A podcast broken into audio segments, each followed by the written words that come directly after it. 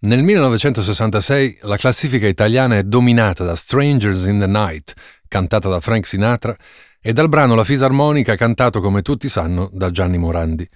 Ma il 1966 è anche l'anno in cui finalmente la canzone di Marinella arriva al grande pubblico, grazie all'interpretazione di Mina e i suoi diversi passaggi televisivi. E Fabrizio De Andrea a quel punto sente la certezza di avere un futuro quasi assicurato da cantautore, specie da quando cominciano ad arrivargli i copiosi diritti d'autore. Perché se vuoi farne un mestiere delle canzoni, beh, allora devi anche guadagnare. E quella volta l'assegno che poi arriva dalla SIAE è proprio bello grosso. E meno male, come dice lo stesso De André, l'Italia in questo modo si è risparmiata un pessimo avvocato e si è guadagnata in compenso un'enorme cantastorie, con vicende ancora più coraggiose da cantare da lì in poi. Nel frattempo, sta cambiando tutto. Ed è ancora una volta Tenco che arriva per primo a credere più di ogni altro nella nuova ondata beat che proviene dal mondo anglosassone. E lui si lancia allora alla ricerca di nuovi suoni e nuovi ritmi, con brani come Esse ci diranno e Ognuno è libero. Con Esse ci diranno chiarisce subito quali siano i nuovi no che i ragazzi dovranno avere il coraggio di affermare. No al razzismo, no alla guerra e alla violenza in genere, alle dittature e all'autoritarismo. Il no del ritornello in coro esprime per la prima volta esplicitamente la categoria del rifiuto e ne parleremo ancora. In ognuno è libero poi canta direttamente ognuno è libero di fare quello che gli va, puntando però più che altro il dito nelle strofe contro l'ipocrisia di chi giudica, di chi predica il bene e poi prefigura o addirittura agisce il male. Anche Caterina Caselli cerca di percorrere la stessa strada e va detto con molto più successo di Tenco. In quel 1966 canta in italiano un gioiello dei Rolling Stones chiamato Paint in Black, che da noi prende il titolo di Tutto Nero, e già questo non è poco. Ma nello stesso anno canta anche la famosa Nessuno mi può giudicare. E si capisce che il clima generale ormai per tutti è un po' quello: libertà, autonomia, i ragazzi sentono di aver diritto a spazi loro, a gusti nuovi, a libertà di espressione, libertà di giudizio e libertà dal giudizio, e anche la semplice libertà di ballare e di vestirsi come gli pare. Ma sono soprattutto i rocks di Shell Shapiro a incarnare lo spirito nuovo del tempo che arriva. Brani come È la pioggia che va e ancora di più Ma che colpa abbiamo noi diventano in fretta veri e propri piccoli inni per i ragazzi che sognano un cambiamento in quel clima che sa ormai di vecchio, sorpassato e per di più ostile, anche violento nei loro confronti. Vediamo un mondo vecchio che ci sta crollando addosso ormai. Ma che colpa abbiamo noi?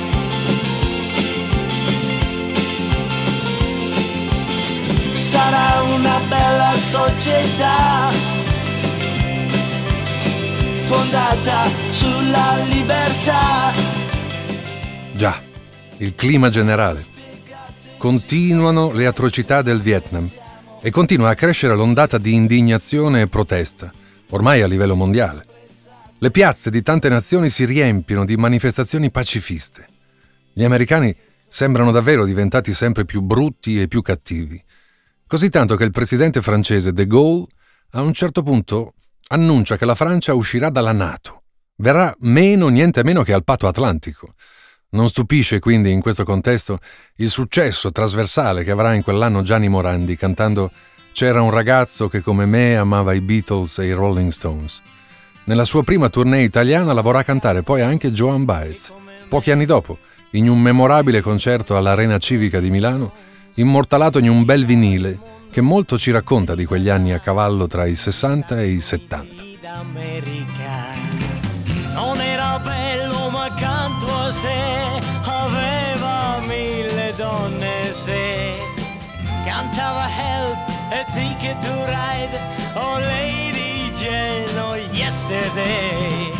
Cantava Viva la libertà ma continua a inasprirsi sempre più anche la cosiddetta guerra fredda, lo scontro a rialzo tra i due blocchi dominanti dell'epoca, Stati Uniti da una parte e Unione Sovietica dall'altra. La minaccia nucleare schiaccia i popoli, terrorizza, toglie il fiato.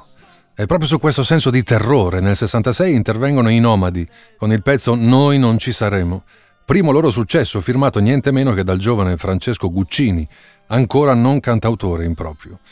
L'apocalisse che incombe su tutti noi. E c'è poco da scherzare. Vedremo soltanto una sfera di fuoco e solo il silenzio come un sudario si stenderà. Ma le atrocità non sono, e non sono state solo americane. Al cinema, Gilo Pontecorvo inchioda il pubblico italiano con la battaglia di Algeri, e lì viene fuori che pure i francesi non scherzavano affatto con la loro violenza coloniale, con una politica che a quel tempo si diceva imperialista. Si racconta che Tenco e De André lo vanno a vedere insieme quel film e ne rimangono molto turbati. Ne parleranno fino all'alba bevendoci e fumandoci sopra, e però alla fine ne usciranno senz'altro ancora più rafforzati nel loro idealismo, decisi a riversarlo subito nelle loro canzoni e quel che più conta forse nelle loro vite. C'è un tema che non è ancora molto di moda in quel momento, lo diventerà solo diversi anni più tardi, e sto parlando dell'ecologia, o se preferite dell'ambientalismo. A Sanremo, proprio in quel 1966, Celentano porta un pezzo che si chiama Guarda un po' il ragazzo della via Gluck. E lì per lì sai che c'è? Non se lo fila nessuno. Al festival di sicuro non lo capiscono e lo sbattono fuori, sì signori. Poi però piano piano, ma neanche troppo, non solo la classifica, la vendita del 45 giri comincia ad andare molto bene, ma sarà proprio la storia a dargli ragione. Portare il tema della cementificazione in concorso a Sanremo in quel momento poteva sembrare un azzardo. Sia dunque onore al merito di Adriano e al suo coraggio, e a questa sua ballata di certo molto autobiografica, ma alla fine davvero senza tempo. Una menzione del tutto a parte la merita però il brano Se telefonando, perché ci permette di tributare un momento il maestro Ennio Morricone, che in quegli anni firma gli arrangiamenti di tanti, tantissimi successi di musica leggera e che in questo caso con sé telefonando dà prova direi definitiva di immensa capacità compositiva. La musica geniale del brano è tutta di Morricone, il testo invece di un certo Maurizio Costanzo assieme a Ghigo De Chiara e la voce, beh, la voce è ovviamente quella di Mina. Ah, a proposito di ambiente, nel novembre del 66 l'Arno inonda Firenze. Le immagini sono subito agghiaccianti, la devastazione pare definitiva ma tra gli altri accorrono subito da tutta Italia questi ragazzi nuovi, questi cosiddetti capelloni anche, tutti felici di dare una mano a spalare via acqua e terra da una delle città più belle del mondo. Si scopre così che quei giovanotti anticonformisti hanno un cuore grande, o che almeno molti di loro sono generosi, e per un po' di giorni sul finire del 66 quella Firenze ferita e infangata diventa anche simbolo di una nuova comunità possibile pacifica, solidale, altruista. La colonna sonora a Firenze è più o meno questa. Cielo grigio su, cielo grigio su, foglie gialle giù, foglie gialle giù. Cerco un po' di cerco un po' di blu, dove blu non c'è. Il 1967 si apre con il colpo di pistola che toglie per sempre dalla scena Luigi Tenco. È il 29 gennaio e siamo a Sanremo. Dopo quel colpo di pistola niente sarà più come prima, davvero. E a parte l'immenso rammarico di non aver potuto ascoltare che cosa avrebbe scritto e cantato in seguito il nostro James Dean, resta però se ci pensate un fatto enorme. E il fatto è che è da quel momento in avanti che la figura del cantautore comincerà a essere presa sul serio, a volte molto sul serio, perché è da lì in poi che si investirà il cantautore di una vera e propria leadership, una leadership intellettuale, una leadership che magari qualcuno non rivendicava nemmeno. Tuttavia, comunque, al funerale di Luigi quel giorno c'è quasi nessuno, e soprattutto quasi nessuno del mondo della canzone, tranne Faber, tranne De André che in poche ore scrive e poi dedica all'amico Luigi e ai suicidi in generale una delle sue canzoni più solenni e struggenti, Preghiera in gennaio. Signori ben pensanti, spero non vi dispiaccia se in cielo in mezzo ai santi Dio fra le sue braccia soffocherà il singhiozzo di quelle labbra smorte che all'odio e all'ignoranza preferirono la morte. A quel tragico Sanremo, tra l'altro, in gara ci sono tanti dei protagonisti presenti e futuri della canzone italiana e anche di questa rubrica.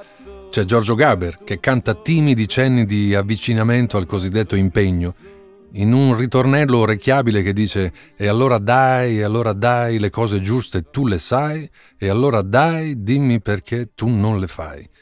C'è Gianni Pettenati, quello di bandiera gialla, che punta ancora più dritto al centro del bersaglio cantando un brano che si chiama niente meno che La rivoluzione, senza però centrarlo il bersaglio, almeno a mio parere.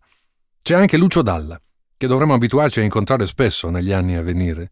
Dalla quell'anno è in coppia con i Rocks e loro lì insieme portano un pezzo molto divertente intitolato Bisogna saper perdere. E anche questo titolo sa di programmatico in un certo senso. Bisognerà cioè d'ora in poi rivedere tutta la nostra scala di valori, magari, a cominciare dalla nostra smania, dalla nostra mania di successo e affermazione. Molto interessante. E poi c'è una canzone non impegnata, apparentemente. Una canzone dal taglio classico, sentimentale, ma stavolta stiamo parlando di una di quelle canzoni che lasciano il segno. Ecco, la musica è finita, gli amici se ne vanno che inutile serata, amore mio, ho aspettato tanto per vederti, ma non è servito a niente. Lascia il segno, la musica è finita. Ed è quasi inevitabile che avvenga se pensate alla quantità e qualità dei talenti in gioco in questo caso. Armonia e melodia escono dal pianoforte di Umberto Bindi le liriche sono di un ispirato Franco Califano e la voce è quella di una Ornella Vanoni ormai matura artisticamente, anche se ancora giovane all'anagrafe, dopo le tante esperienze teatrali avute al piccolo teatro e non solo. Lascia il segno, perché c'è un sentimento vero in ballo e non becero sentimentalismo, e ogni volta che il pezzo attacca un piccolo brivido è ammesso, anche per chi alla canzone chiederebbe qualcosa in più.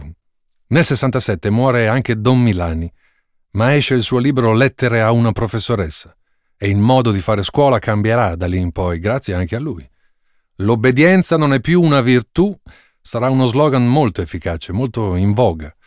Poi scoppia anche la guerra dei sei giorni, Israele occupa la Palestina ed è da quel momento che la questione medio orientale sarà purtroppo sempre all'ordine del giorno. Nel frattempo l'impegno sembra diventare quasi una necessità anche nella canzone. Brani come Dio è morto, Auschwitz, per fare un uomo, tutti e tre del giovane Guccini sono lì a testimoniarlo.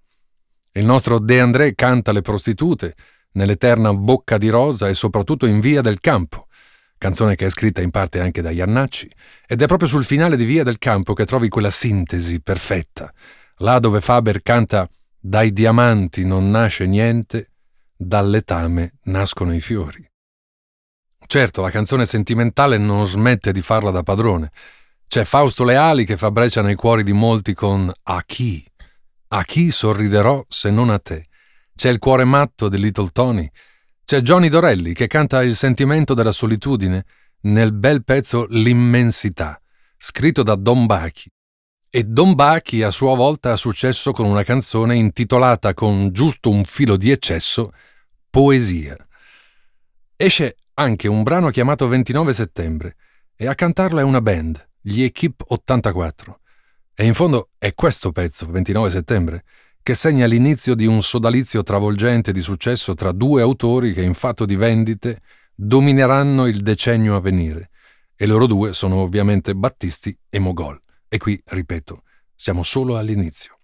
E poi c'è Pugni Chiusi, di un gruppo non per caso chiamato I Ribelli.